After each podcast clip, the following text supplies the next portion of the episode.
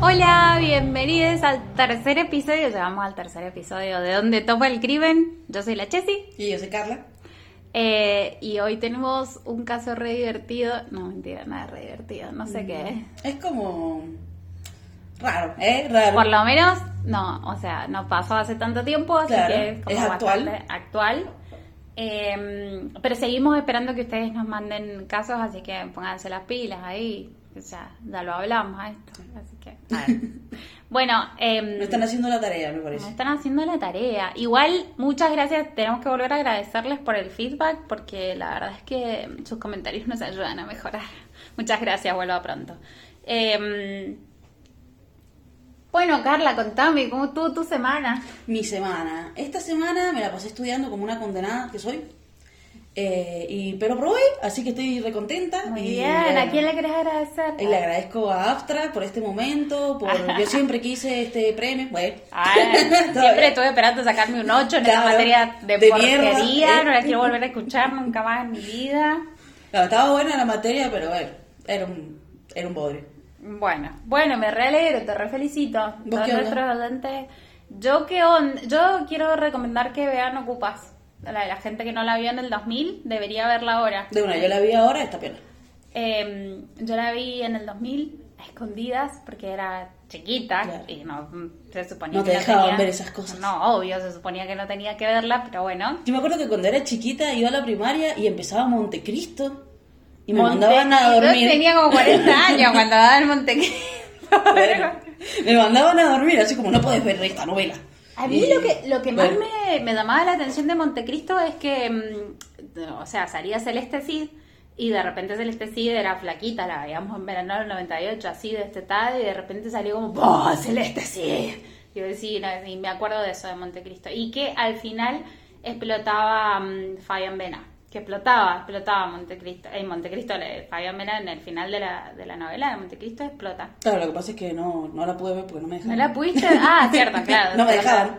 Tenía bueno, yo seis me acuerdo de eso. ¿Qué pasó entre medio de toda la novela? No me no acuerdo. tengo idea. No- pero no Celeste sé. Cid ahí fija. Sí, Celeste Cid me la acuerdo y también me acuerdo de la explosión. De, de, no sé, me imaginaba que habían pedacitos de Fabián Vena pegados en la pared. y eso. Después lo vi vivo y digo, ¿qué, ¿Qué pasó? No entendía. no entendía cómo funcionaba. la- Bueno, así que eso, vean Ocupas. Eh, fuera cerebro, un zombie más. Bueno, eh, hoy vamos a hablar de... No sabemos cómo se llama este caso. Pongámosle un Ah, nombre un ahora. nombre. em, podría ser El crimen de chakras de cuando todo sale mal. eh, Ah, el crimen cheto. Ajá. Un, un cheto crimen. un cheto crimen. Ajá, podría Un cheto ser. crimen. Bueno, en realidad no le vamos a explicar por qué es cheto, porque vamos a contarle un poquito de dónde sucedió este crimen. Sucedió, eh, primero que nada, en el 2019, el 6 de junio, eh, en la tarde del 2019, en Chacras de Coria. Bueno, les cuento. Chacras es una localidad de Luján de Cuyo que a 13 kilómetros de la ciudad de Mendoza se destaca por el turismo en bodegas, museos, tiene muchos sitios históricos y el pasaje se presta para emprendimientos gastronómicos. Hay muchos boliches. Yo iba a Loa. boliches. ¿Conociste algún boliche de...? Eh, no, la verdad que cuando salí a los boliches, tampoco soy tan fan así de los boliches, pero era como que me quedé en el centro y fui a algunos, pero No, tampoco bueno. así como la pasión de ir, ir, ir, ir, ir. No, pero me refiero que en esos boliches había muchos recitales. Yo claro, pero yo no llegué a ir a Loa, me lamenté mucho eso, porque bueno, lo cerraron Sí. y yo era menor de edad en ese momento. Sí. siempre me olvido que sos uno tan chiquitito, tan chiquitito. Bueno, cuando vos eras menor de edad, yo ya iba a los recitales de Aloha y me re gustaba. Fui eh, con mi hermano también, con mi hermano Mariano. Una vez fuimos ahí y estuvo re divertido, pero no voy a contar lo que pasó ahí porque, bueno, sabemos que este podcast lo escucha Claro. mi mamá Y Ah, no. y nos da. Pero no fuimos a ese boliche, ¿eh? Ay, no fuimos, no salimos con el Mariano. No, no, era Ah, mentira. era mentira. No, no fue nadie. Bueno, eh, hay muchos boliches también y mm, algo para destacar de este lugar que está lleno de barrios privados. Es como Lleno, que el lleno, lugar, lleno. Sí, se destaca por el poder adquisitivo de la gente que vive en el lugar. Chacra de Corea, Chetín. Claro, a mí lo que me pasa es como que me reencanta, por ejemplo, ir y ver paisajes, como que todo se ve re lindo, re hermoso, pero me parecería como súper aburrido vivir ahí. ¿En serio? Claro, no Ay, sé. no, a mí me O gustaría. sea, por más de que estén todos los boliches ahí, imagínate vivir al lado de un boliche. Yo me quiero pegar un tiro si vivo al lado de un boliche. ¿Por qué? Y están todo el día ahí con la musiquita, la musiquita, la musiquita, y vos estás en tu casa, no sé. ¿Bailando? No, estaría intentando dormir en todo caso, creería. No, bueno, pero después de que te cansás de bailar, te vas a dormir. Bueno, eh, originalmente todas las tierras del lugar pertenecían a una sola familia. Esto da así como... Ya, claro. Eso ya es mucho, demasiado poder adquisitivo. Imagínate Claro, que cual. prácticamente un departamento le pertenezca a una familia. Claro, tal cual. Va, no Eh, sería departamento, departamento. sería una localidad. Claro. Eso. Eh, bueno, esta era la familia Coria, de ahí viene el nombre. Obviamente la gente le decía la chacra de los Coria, lo que derivó en el nombre que actualmente tiene. Chacras de Corea. Ok. Bien. La cuestión es que este lugar eh, es como súper lindo, está mm, en el Pedemonte, quiero decir, pero no sé si estoy diciendo las cosas bien. Eh, sí, yo creo que sí, sí, porque está bien. Eh, Vos ves Hay muchas, ca- ajá, muchas casitas en cerritos, así, todo Claro, tal cual. Están muy pressions. Eh, bueno, el crimen ocurre en la calle Beltrán al 5000. eh, un barrio. ¿Cómo se llamaba el barrio? Ah, no, no me acuerdo. Bueno, la calle Beltrán al 5000. O sea que si quieren pueden ir y ver. Vayan y la visitan, ajá. Puede volverse un lugar histórico ahora también. Claro, ¿eh? tal cual. Podríamos hacer, imagínate que, no sé, visitáramos los sitios, podemos hacer un podcast. Visitando de- los sitios. Visitando los sitios De los donde crímenes. ocurrieron. Ah, Ajá. mira, alto negocio. Alto negocio. Alto negocio, vale. Quería, quería entrar en un negocio, pero no tenían nada. Bueno, no sé, yo me reprendo en eso. O de viajar a lugares así donde, donde Claro, ocurrieron claro. crímenes. Sí, sí, sí, parece. El tour del Tramontina. Y Viste que el Tramontina nos persigue. ya Sí, nos persigue. Sí, tal cual, ya vamos a, ya vamos a, a llegar a esa parte, pero nos Podríamos, Tramontina. en vez de donde topa el crimen, podríamos llamarnos Tramontina o algo así. Los crímenes del Ajá, Tramontina. algo así. Pero bueno. ¿eh? ¿Vos sabías que Tramontina es una marca y que le estamos haciendo publicidad Ah, desde ¿sí? el episodio 1? Sí. No, qué mal. Tram- Bueno, listo. Entonces vamos a decirle los T.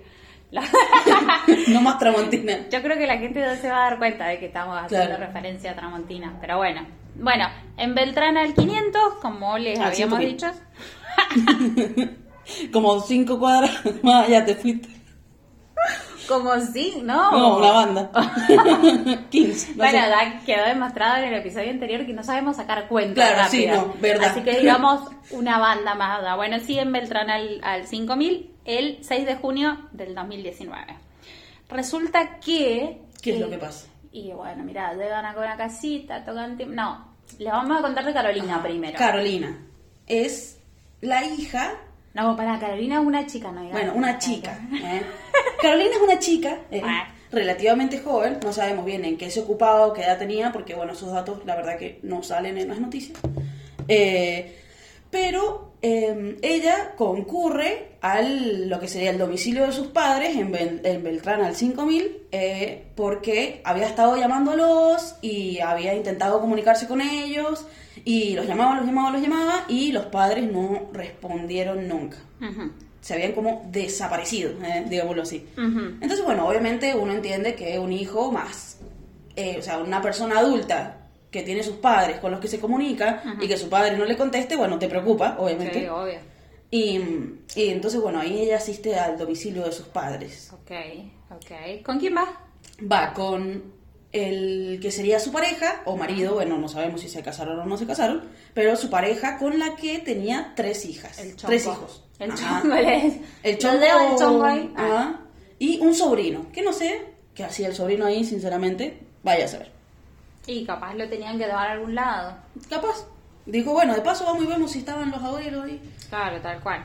Bueno, cuando llegan al domicilio, que está en Claro, cuando llegan al 5000, ¿qué domicilio, ella, eh, bueno, obviamente, al ser hija de las personas que están ahí, me imagino que, bueno, debe tener llave o algo así, supo entrar a la casa. Eh, yo no tengo llave de la casa de mis viejos. Mm, ¿Vos tenés llave de la casa de tus viejos? Y yo vivo con mi mamá, así que está complicado que no tenga llave. Que no la lleve a ningún lado, a la llave es otra cosa diferente. Claro, tal cual, que tenga Claro. siempre que golpear cuando... No, pero yo no... quiero llave de la casa de mis viejos, me parece. Y me parecería algo importante. Sí, de una. Bueno, ya los voy a pedir.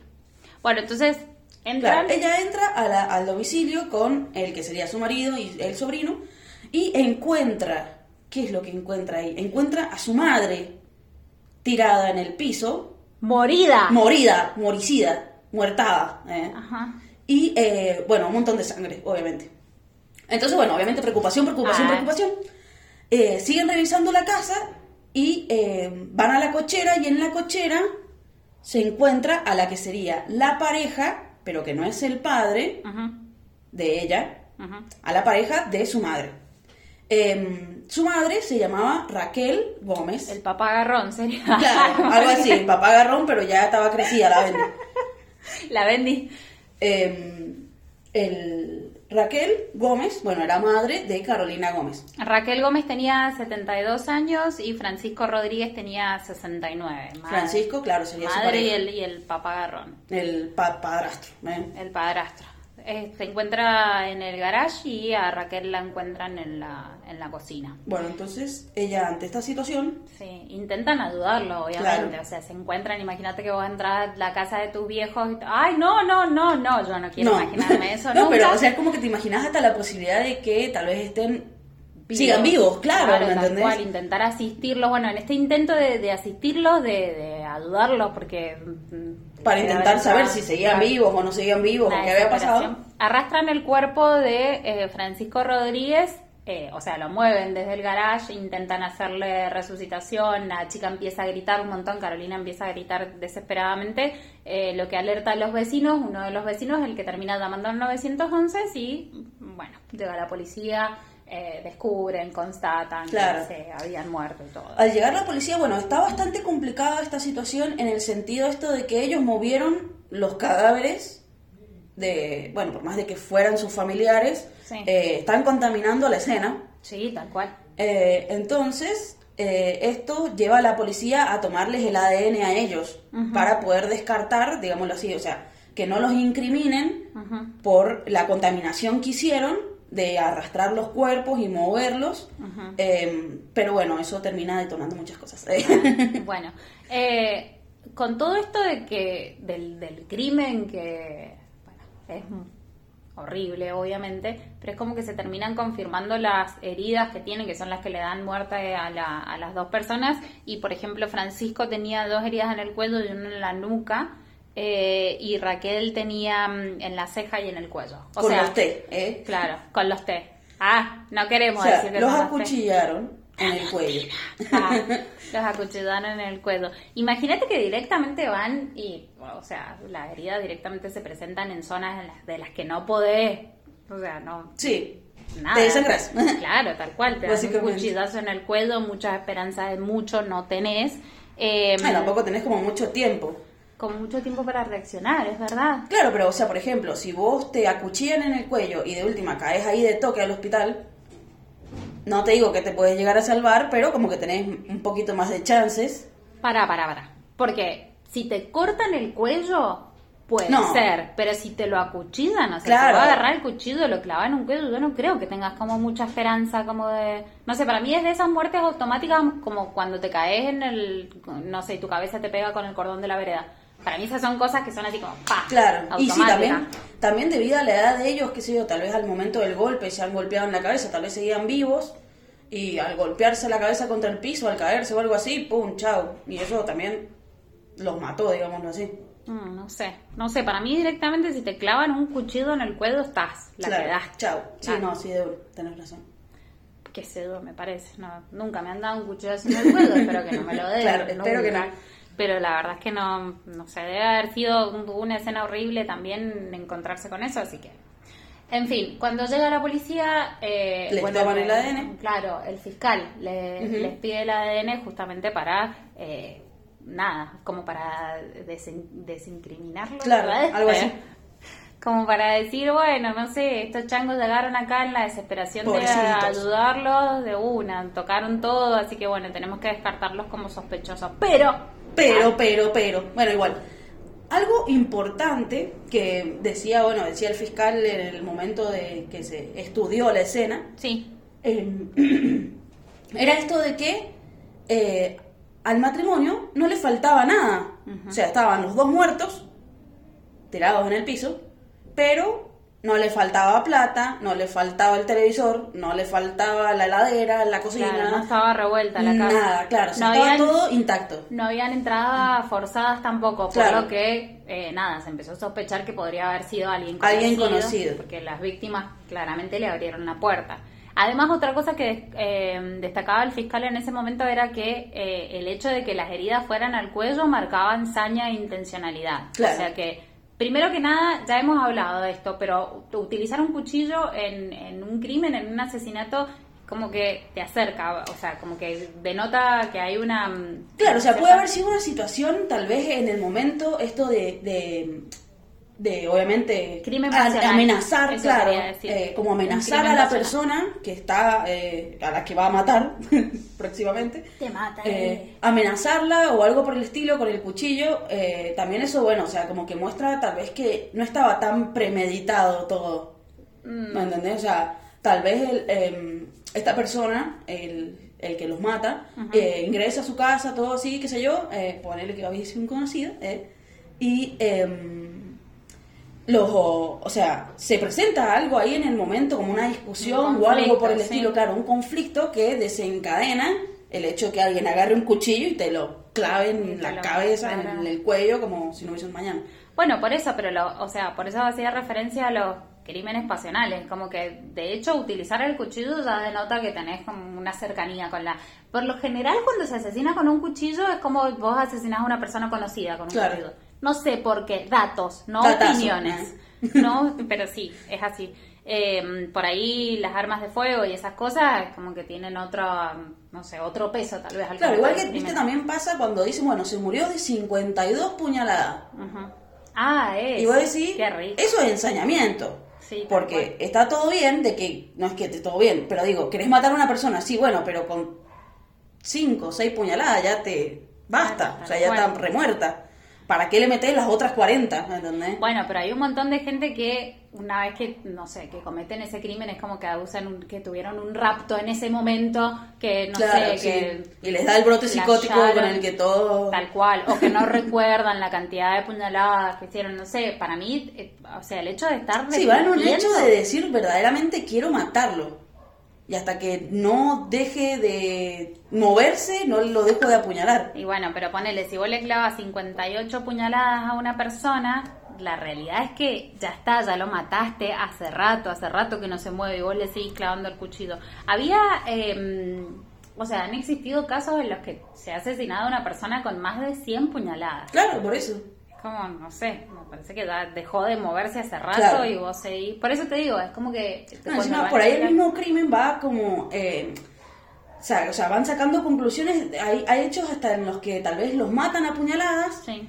y como que esas heridas no tienen el mismo tiempo que otras heridas, ¿me entendés? O sea, yo voy y te apuñalo, Ajá. ya te maté, ¿verdad? Estás muerto, Ajá. pero vuelvo dentro de dos horas y te sigo apuñalando, como para reconfirmar que estás muerto, no sé, medio raro, medio raro, pero bueno, en este caso no fueron tantas puñaladas tampoco, como que fue más directo, más a Claro, tal cual. una total intencionalidad de, de, de que se murieran en el momento. Sí, se lo fueron a buscar al cuello. Claro, chao. pan, paliza. Leña por el carbón. ¿eh? Ay, ¿te acordás de esa canción? ¿Te acordás que fue un verano entero así de Oh. leña para el carbón? Y Oh, las versiones en cumbia, en cuarteto, en uy, qué Ay, podrida por que me favor, tenés. qué insoportable. La mala onda, ¿viste? Otra que me jodió Ah. un montón fue la de... mm, No es Despacito, ¿era Despacito? Esa que fue como re popular. Sí. Bueno, esa. Me Sí, no, a mí me- la me- pelota me porque... secó, me Sí, secó no, el cerebro. La verdad es que era horrible. Otra cosa que me molesta escuchar que no tiene nada que ver con el caso es Arjona en lugares. Ah, sí, es, como, una. es como que vos... ¿Qué querés? Que vaya y me malpegue mientras estoy comprando. Es Eh, verdad, ¿Qué porque onda? ¿qué, qué onda con los supermercados chinos que te ponen Arjona? ¿Cómo Poneme no- Chayán. De una.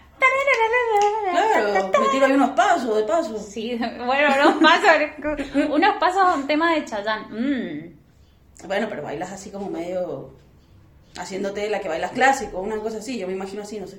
Ah, cierto que vos sabés bailar igual. No sé si me podría bailar. A no ser de que sea esa que dice, Si te he fallado, te pego. Lo cantaban en el podcast. De la única forma. Se No. iban a la mierda. Claro. Esta tangente ya la se hemos, fue, hemos claro. derrapado, así que volvamos. ¿Qué pasa cuando piden el ADN? Bien, entonces- ¿Qué encuentran? piden el ADN. Y eh, obviamente le, le piden a ellos eh, los testimonios sobre cómo ha sido la situación, cómo fueron que los encontraron, bueno. Y en todo esto, la policía comienza a notar que está medio difusa la situación. ¿Por qué? Porque el marido, o pareja, o lo que fuera, de Carolina, De Carolina, Edgardo. Edgardo. Edgardo Montivero.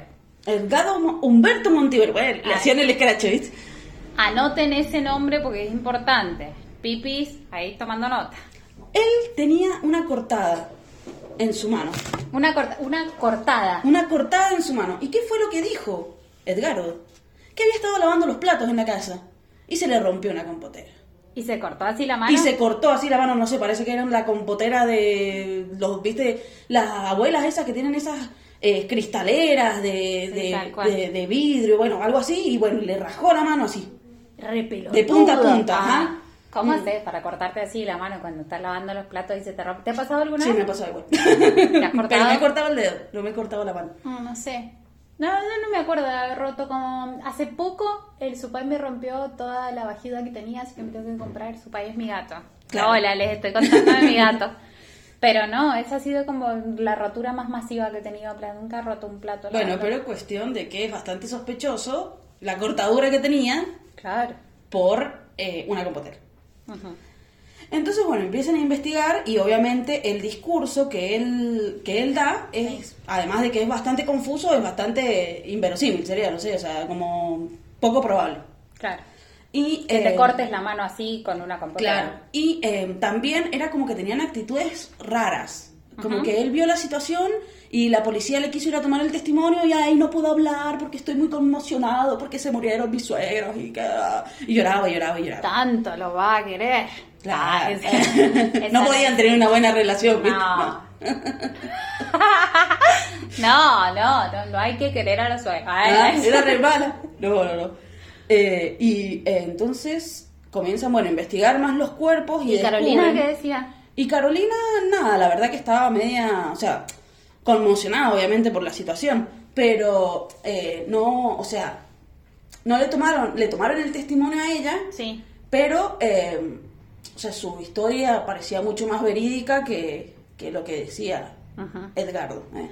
El Edgardo- no sabemos qué dijo. Edgardo además por una, no sé, supuestamente cortada con una compotera que se te rompió mientras estabas lavando los platos, fue al hospital, ¿me entendés? Claro. Hacerse a ver la cortada que tenía en la mano. Compotera. cortada. Claro, está medio rari ahí, ¿me entendés? Que te has cortado tanto la mano con un plato que se te rompió. Está bien que en la mano sale una banda de sangre, porque a mí me ha pasado de que me he cortado un dedo con una taza y me salía sangre, me salía sangre, me salía sangre, pero era como justo en las yemas de los dedos. Y está bien que en la mano puede llegar a salir mucha sangre, pero tan profunda te va a hacer la cortada una compotera. Claro, como para ir al hospital, como para, no sé, necesitar atención. Claro. No, no sé. Bueno, qué sé yo, capaz era medio marica. Bueno, Era mala.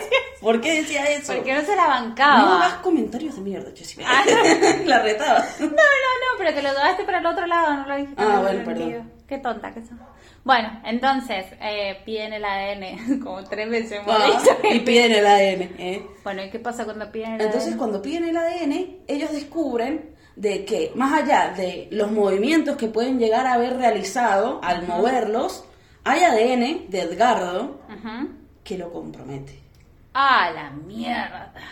O sea, no solamente sangre de él, porque si vos lo arrastras un cuerpo, ¿de dónde te va a salir sangre? De ningún lado. Claro, tal cual. Pero tenía la cortada de la compotera en la mano. Y pero estaba toda curada, toda vendada. Ah, bueno. Y bueno, había sangre de él y bueno, eso lo comprometió bastante. Un poquito, la puntita nomás. Y Ok. em, entonces, Bueno, este muchacho, Edgardo, es un personaje recontra reconocido en Luján. Ajá, es un locutor, eh, ha participado en un montón de vendimia, fue el locutor de la municipalidad de Luján, ha participado en eventos deportivos, trabajaba en la LB8 Radio Libertador eh, y, en, eh, y trabajaba para el Luján Sport Club. Club. claro. ¿eh? O sea, que era como un personaje eh, reconocido por, por la comunidad. Sí, tal cual, era reconocido.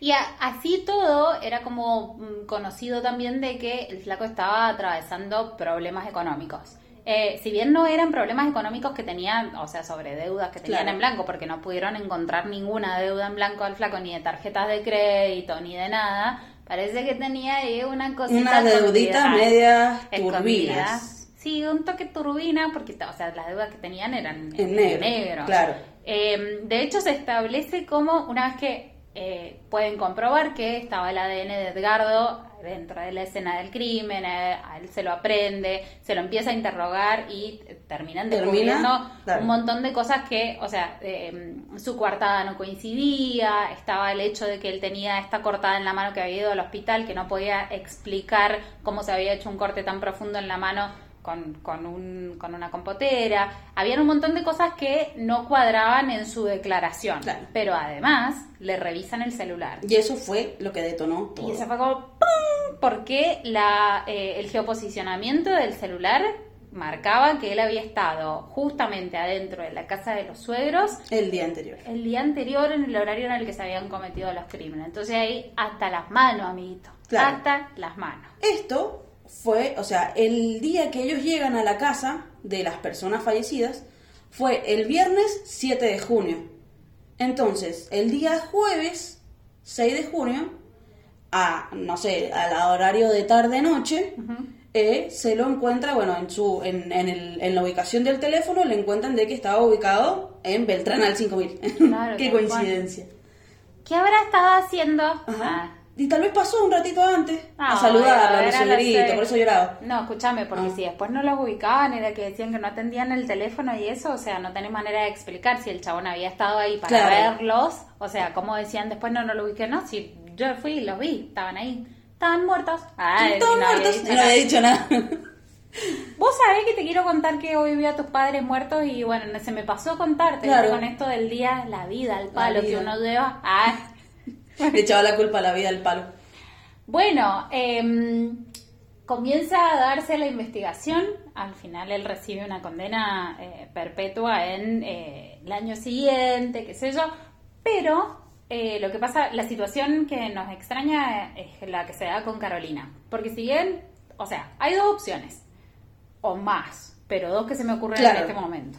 La primera es que Dada ha estado involucrada en, en el crimen. Imagínate qué feo, igual, qué sé yo, como participar del crimen de tus padres, que los cometió tu marido, bueno, no sé. Sí, pero tal vez también, qué sé yo, ahí se desprenden varias variables, porque em, resulta que, bueno, él al, al terminar confesando, Sí, eh, él dice de que eh, lo que serían sus suegros les daban plata a ellos por estos problemas por económicos. estos problemas que económicos. Ujú.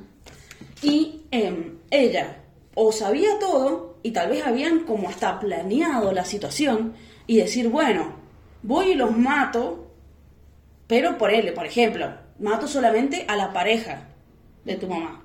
Que bueno, yo eso dentro de todo estaría relativamente de acuerdo con que no me maten a mi mamá y que no maten al otro, ¿me entendés? Pero tal vez se le fue la situación de la mano. Boluda, pero estás diciendo que aprobás, o No, sea, te- bueno. te- estás de acuerdo con que maten a alguien. Digo, en, el- en esas circunstancias, si yo fuera La Carolina. psicóloga, chicos, la psicóloga, escúchenla. No, no, no. No, bueno, qué sé yo, si me vienen con esa propuesta, la verdad es que no, no, no me Sí, gusta bueno, ninguna. obvio. Pero de alguna forma la, la mujer debe haber estado eh, como involucrada. Bueno, entonces tu teoría es que la mina estaba involucrada. Involucrada de que lo sabía, probablemente. De que lo sabía. Entonces fue todo un acting cuando llegó a la casa de los padres y se puso a gritar como desesperada, así, como... Es más, yo creo que hasta el hecho de el movimiento de los cuerpos puede haber sido como una última escapatoria de Edgardo de decir, bueno, que encuentren mi ADN en ellos, pero yo me justifico diciendo que fue porque los moví. ¿Me entendés? En vez de decir eh, de que saltara todo de una. Pero también eso me parece medio tonto de su parte. ¿Por qué? Porque ¿por qué vas a ir a mover el cuerpo, a dejar tu ADN ahí, o sea, intencionalmente, digámoslo así, em, en vez de, no sé, o sea, tomar otras alternativas? ¿Como cuál? Y yo no sé, o sea, no los tocaría porque, por ejemplo, está bien que al final lo terminan comprometiendo porque el ADN que encuentran de él es como más sospechoso por sangre o Y porque cuestiones así. encuentran sangre en la escena Claro, del crimen. pero si no hubiesen tenido su ADN, hubiese sido más complicado lograr eh, coincidir con que era él, ¿me entendés? Y tal vez hubiese quedado como en, en una investigación y que tal vez iban a tardar más tiempo y tal vez hasta le daba más tiempo de hacer otras cosas a él con respecto a, a esa situación, en vez de ir y tocarlos, ¿me entendés? Porque ahí le pidieron el ADN, Igual entonces no- tienen para constatar. Para mí igual no hubiera zafado. O sea, No, obvio, de acá, tal vez de acá un tres meses se iban a enterar igual que era él. Y bueno, pero es que le daba tiempo. ¿Y qué hacía con ese tiempo? Nada. Irse a otro lado. Encima después era prófugo, o sea, no. Bueno, uno, yo pienso así como muchas alternativas. ¿Qué crees que te diga? Me da una tranquilidad que pienses alternativas sobre cómo, no sé, escaparte de la responsabilidad de cometer un crimen. Que la verdad me da una tranquilidad quiero que seamos siempre amigas. Siempre amigas. Para siempre. No quiero ser tu enemiga nunca, ni deberte plata, ni nada. Porque yo como, Me da un miedito. Bueno, de todas maneras, cuando eh, se empieza a investigar el crimen, de tomar la declaración a Edgardo, todo, termina saliendo a la luz que a esta pareja que, que asesinan solamente le faltaban cuatro mil pesos. Ah, bueno, entre cuatro mil y seis mil pesos hay eh, diferentes versiones. Pero imagínate que fue y los mató, porque supuestamente él utilizó esa plata para pagar las deudas en negro que no sabemos de qué eran. Capaz le estaba manteniendo el OnlyFans a Claro. alguien y no, no sabemos cómo. Bueno, cuestión que por esa cantidad de plata mató a dos personas, ¿me entendés? Y estamos hablando del 2019, esto no pasó en el 94 y 6 mil pesos Claro, eran era una, una banda. cantidad de plata increíble. Estamos hablando del 2019, donde 6 mil pesos no era. Te imagínate que en, en el mejor de los casos fueron 6 mil, si no fueron 4. Claro, ni un teléfono te compras con eso. Tal cual, ni un teléfono te comprabas en ese momento. Por eso. ¿Por qué se querían comprar un teléfono? Era como para comparar gastos. Tres alfajores y una coca. No, La devaluación, ¿eh? No, no sé, la verdad, pero qué sé yo, como... Obviamente que hay un montón de cosas que te pasan en ese momento que vos, eh, en el momento antes de cometer el crimen, ¿no? Porque la verdad que si estás tomando esa decisión, estás agarrando un cuchillo, un té, ah, Un té. y se lo estás clavando en el cuello a alguien, bueno, imagínate la sangre que sale como...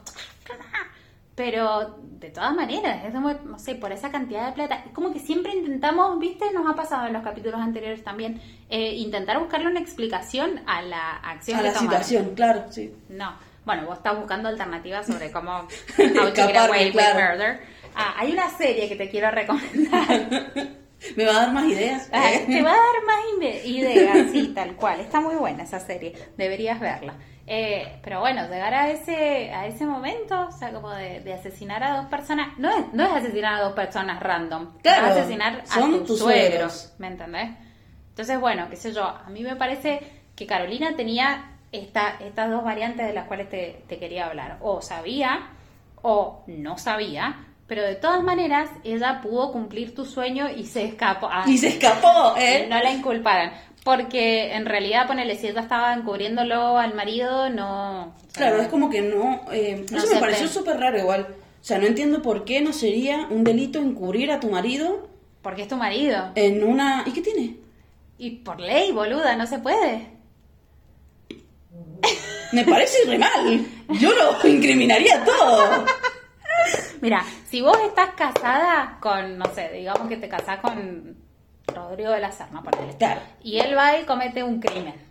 Eh, la cuestión es que si vos no podés, no puedes declarar en contra de él y no te pueden acusar de haberlo encubierto. Ah, ¿no? No. O sea, tampoco Él te puedo declarar en contra de él. No, no se puede. Me parece declarar. malísimo. No se casen. ¿eh? O sí, a vos te reconvendría con las ideas que estás teniendo. Ah, sí, de una. Vale. ¿Eh? Se casaban la semana que viene. El otro podcast. ¿Y cómo te fue la semana? Me casé. ¿eh? Te quiero invitar a mi fiestita. Un casamiento sorpresa Claro. vamos a tener. No, bueno, pero por ley no puede declarar. Entonces, bueno, a él le dan perpetua, eh, apela, pero bueno, no le bajan la condena. Claro. Y a ella, nada, queda en libertad. Claro, ella queda en libertad. Tal cual. Entonces, bueno, de ahí surgen todas estas cosas que a vos te hacen pensar realmente ella estuvo involucrada en el crimen, ella sabía del crimen, ella estaba de acuerdo con el crimen, fue, no sé, algo que sucedió en el momento y decidió eh, cubrir a su marido. Eh, No, sabemos, porque en definitiva le estaban matando a la madre Claro. y, el, y el. O sea, Yo, para mí, o sea, es como que hay, bueno, además de que hay varias posibilidades, es como que, por ejemplo, si ella no hubiese sabido nada y me entero que mi marido pareja mató a mi madre por seis mil pesos, O maride. me, me, no sé, me pongo re mal, me pongo re mal, o sea, es lo que decíamos, seis mil pesos. Y el tiempo que tenés para procesarlo también, porque ponele, esto pasó el jueves a la noche y ellos llegaron a la casa al día siguiente en la mañana. O sea, encontraron los cuerpos ahí de toque. Ponele que fue y se lo confesó o llegó a la casa. Igual, si ellos vivían juntos y el chabón llegó de la casa de los suegros con la manito cortada y sangre, Claro, ¿dónde lavó la compotera? En el camino a casa. exacto. O sea, qué sé yo, es como medio difícil que no hubiera sabido. Lo que por ahí queda como para pensar es si lo sabía de antes. O No, sea, claro, para mí tal vez el tipo le metió la excusa, así como diciendo, bueno, no sé, no sabemos si estaba trabajando o por qué situación llegó a esa hora a su casa y que ha dicho, bueno, no sé, me corté con algo, qué sé yo, lo que fuera. Era locutor. Y claro, o sea, ¿qué te cortaste? ¿Qué estaba cortando la factura mientras hacía el coso de la Claro. radio y te lo atravesaste? Claro, es como re difícil de explicar por ahí. Bueno, no, no, para mí ella sabía. Es una decisión también que si igual sabes que no está penado, nada, quedarte al lado de tu marido. Claro. ¿Para qué?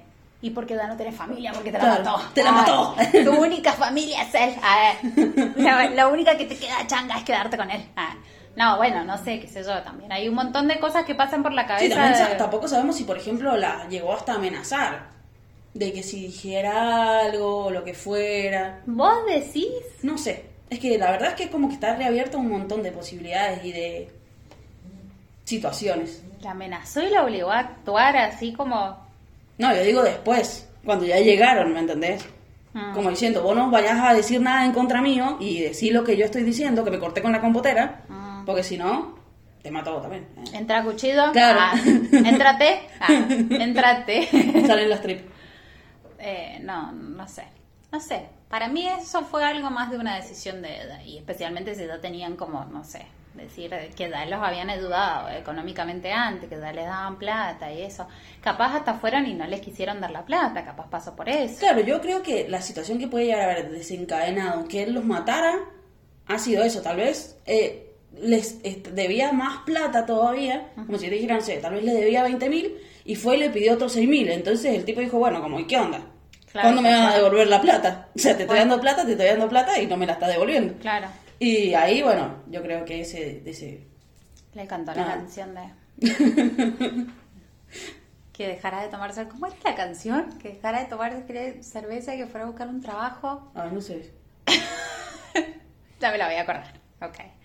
Bueno, ese fue el caso de hoy. ¿Qué te, qué te pareció? ¿A vos te gustó? A mí me, me gustó, ¿Podés hacer así como un análisis súper psicológico de, de este caso?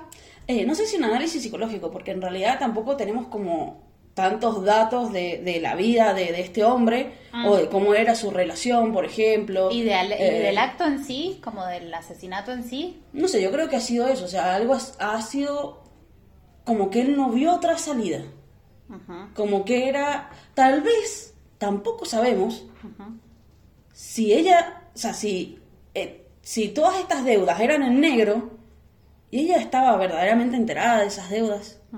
¿Me entendés? Tal vez le dijeron, le voy a decir a tu mujer que, que me estás viniendo a pedir plata y me estás viniendo a pedir plata y ahí fue lo que desencadenó tal vez el que los matara. ¿A quién le va a decir vos? Ajá.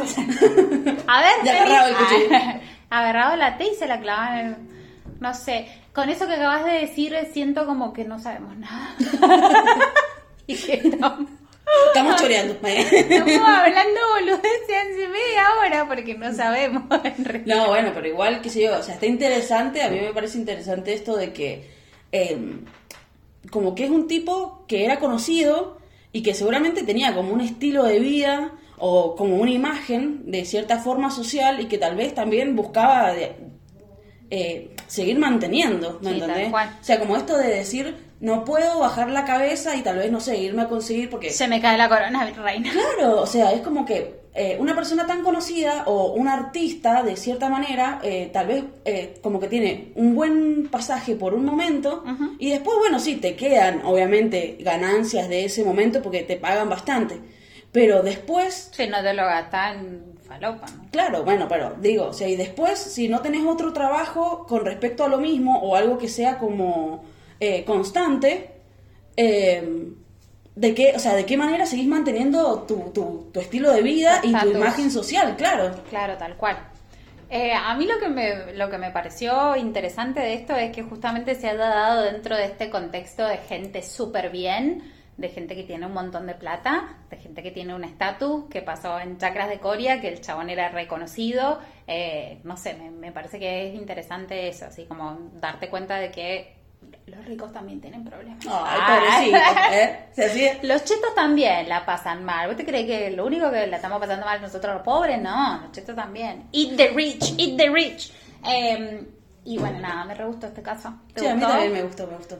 Me hubiera gustado tener un poquito más de datos de la escena Claro. del crimen, así que este es un mensaje para la Meli. Meli, ponete las pilas con las escenas del crimen. Te queremos. Te queremos. besi.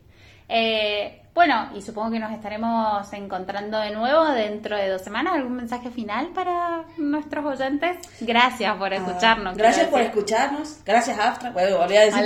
Eh, no, por el no. ocho. Eh, Vean, ocupás. Claro, no, sí, eso, bueno, gracias por escucharnos. A mí la verdad que me re gusta y me re entretiene hacer esto, así que está re bien. Lo vamos a seguir haciendo, lo vamos a seguir haciendo hasta que podamos monetizar. Quería, a todo costo. Hasta que empezamos a poder, no sé, pedir cafecitos. ¿eh? Dale, Dale un cafecito. eh. Dale veía en el beneficio monetario. Bueno, y eso ha sido todo. Nos vemos en dos semanas. Chau, chau. Suerte.